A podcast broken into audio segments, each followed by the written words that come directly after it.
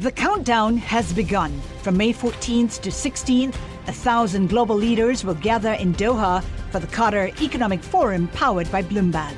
Join heads of state, influential ministers, and leading CEOs to make new connections, gain unique insights, and uncover valuable opportunities in one of the world's most rapidly rising regions. Request your invite for this exclusive event at QatarEconomicForum.com. And what matters is that Guy is in his Super Bowl moment, and that is Correct. he is at the Paris Air Show, well underway. Uh, my co-host Guy Johnson is standing nearby. He literally called us and was like, "Look at all the planes." Uh, he's talking to the Airbus CEO. The company just announced it firmed up an agreement with Air India for 250 aircraft orders. It's a Bloomberg first interview. Guy, over to you. Yep. Alex, thank you very much indeed. And that takes the total number of firm orders for Airbus at this show to 750. That's a huge haul and we're only on day two. It is our, our last day here. It is my last day here. And I have to say the grand finale is speaking with Guillaume Faury, the Airbus CEO. Guillaume. Hi, Guy. How are you today? I'm very well. Welcome. I, I, it's, it's great to be back. The Paris Air Show is back underway, the first one we've had since 2014. How does it feel? Yeah, uh, I feel good. Um, it's very dynamic.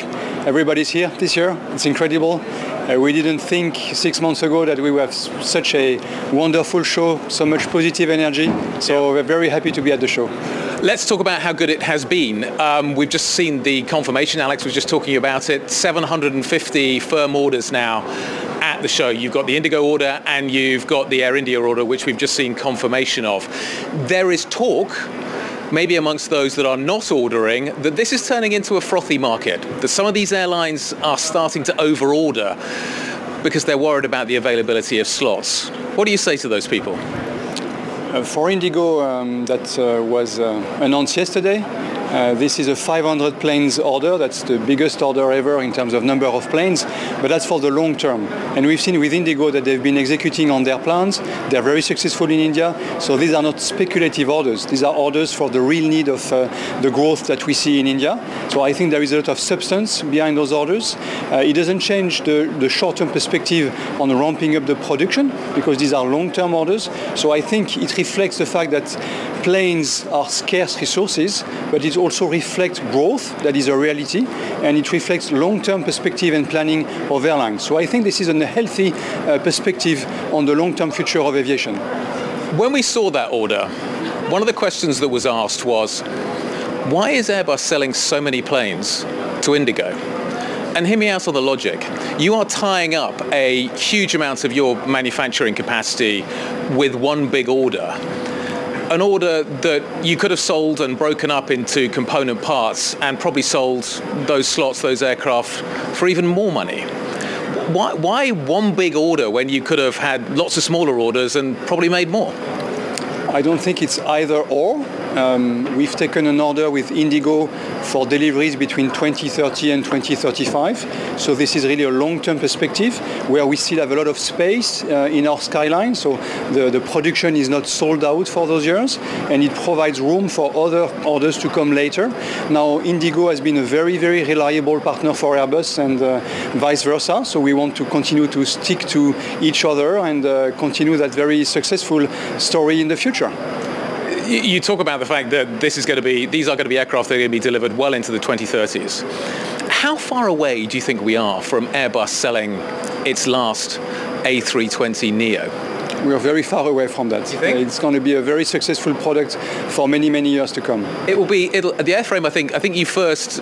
I think the first commercial service was 1990. This is this is an airframe that's been around for a while, and we're getting near to the point where we are going to be talking about the next generation.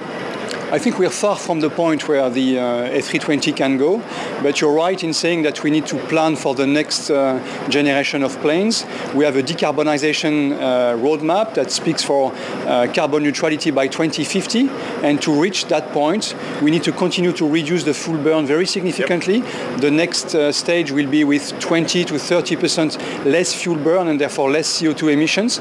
We think this is going to come between 2035 to 2040 for entry into service. So we are already looking at technologies yep. for that next wave of planes. The, next wave of planes, maybe the, maybe the wave after that, is likely to be based on a new engine architecture. it could be ultrafan, it could be open fan. But what we're going to be looking at is a starting point with a new type of engine, and you're going to have to build the airframe around that new setup. It's a bit like the, the A400M. You, you built a new airframe and a new uh, engine, you had a new engine at exactly the same time. When, we th- when you extend that logic, the logic slightly takes us in the direction of why don't you just vertically integrate so that you can control what the engine technology is going to look like, how that decision is going to be made, and how the airframe is going to fit around that, rather than have the confusion of an engine manufacturer effectively making a whole load of decisions for you. And, and the direction of travel in this conversation, if I get there eventually, will be, why don't you buy Rolls-Royce's engine business? we are discussing about the next generation of uh, single aisle airplane, and yeah. we are uh, designing, we are developing, we are reviewing the options with the engine manufacturer. Uh, you refer to the A400M, that just highlights the fact that we can cooperate between engine manufacturer and uh, aircraft OEMs in an efficient way, and we can test options with one engine manufacturer and test another option yep. and other ideas with another one, so it provides optionality for uh, the aircraft manufacturer. Uh, at the moment, we are uh, well in the um, development of the RISE uh, technology on the engine side, but as well on the integration. You know that there is a close yep. cooperation between Airbus and CFM on RISE to see how this could deliver a very good solution for this 20 to 30% fuel burn reduction. But we're also looking at other options. And when you don't vertically integrate, you have this optionality. If Boeing, your competitors, were to decide that they were going to go with open fan technology, would they be making the decision for you as well? Engine commonality is a big feature of this industry what you're saying about Boeing could apply to Airbus, and we are we are in that cooperation with uh, with CFM. Yep. So we are, I think, pacing the uh, the uh, the story on uh, what's going to be the next um, uh, engine. So it will be your decision, do you think? Yeah, yeah. We are looking at ourselves. We are uh, anticipating into the future. We are investing in new technologies. We are partnering with yep. new partners, existing partners. We have a very strong cooperation based on trust with CFM on the Rise engine. So we are moving forward at pace pace, and um, the others will have to do what they think is appropriate for them. We move forward you're going to have to build much more efficient aircraft because there's likely to not be much SAF around. Is there going to be enough SAF to fly all the aeroplanes that you're selling right now? So we start from a very low point in terms of uh, use of SAF today. It's below yep. 1%, and we want to be coming close to 100% by the 2050. So there are at least two reasons why we need to reduce fuel burn. It's because there will be a limited quantity of SAF, at least at the beginning, before this industry is scaling up. Uh, but it's also going to be a more expensive fuel. And if you want to have an economic equation that works, you need to reduce the fuel burn to continue to have uh, tickets that will be affordable. So these are two good reasons to reduce very significantly the fuel fuel burn of the uh, airplane of the future generation. And in spite of the growth of aviation, growth in number of planes, uh, having the emissions of this sector uh, going down. That's a big challenge. rising the quantity of SAF is an ingredient, but to make it economically viable, each and every plane needs to be burning less fuel, less SAF. Uh, I've just been told I've got two minutes left, so I'm going to do a, I'm going to do a quick fire round with Guillaume Faury. Um, is there enough demand for two engines on the A220? We will look at that question when we will be considering the 500, which means the next um, yep. version of the 220. We are not yet there. Uh, we think it makes a lot of sense to have one more um, um, child in the family the 100, the 300, and the 500. I think we would be wrong to be right too early. We're not yet at that point because yep. we're still ramping up the initial phase of the program.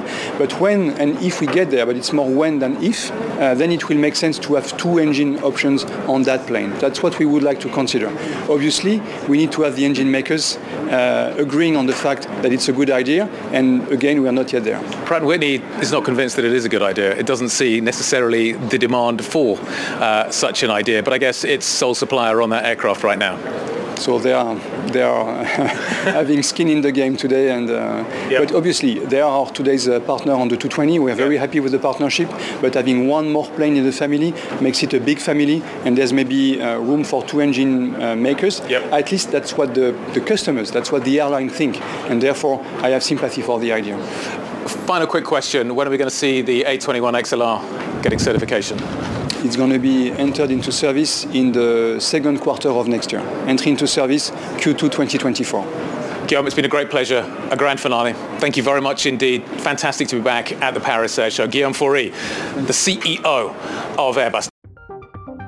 From Silicon Valley to Wall Street, the promise and perils of artificial intelligence are playing out on the world stage. But what will the next phase of AI adoption look like? Which companies from big tech to startups will dominate? And where do the risks and unintended consequences lie? I'm Emily Chang. Join me at Bloomberg Tech in San Francisco, May 9th, to answer many of the industry's burning questions, alongside Snap's Evan Spiegel, Xbox President Sarah Bond, OpenAI's Brad Lightcap, top researcher Dr. Fei Fei Li of Stanford, and many more. More details and just a few tickets left at bloomberg.com slash techsf.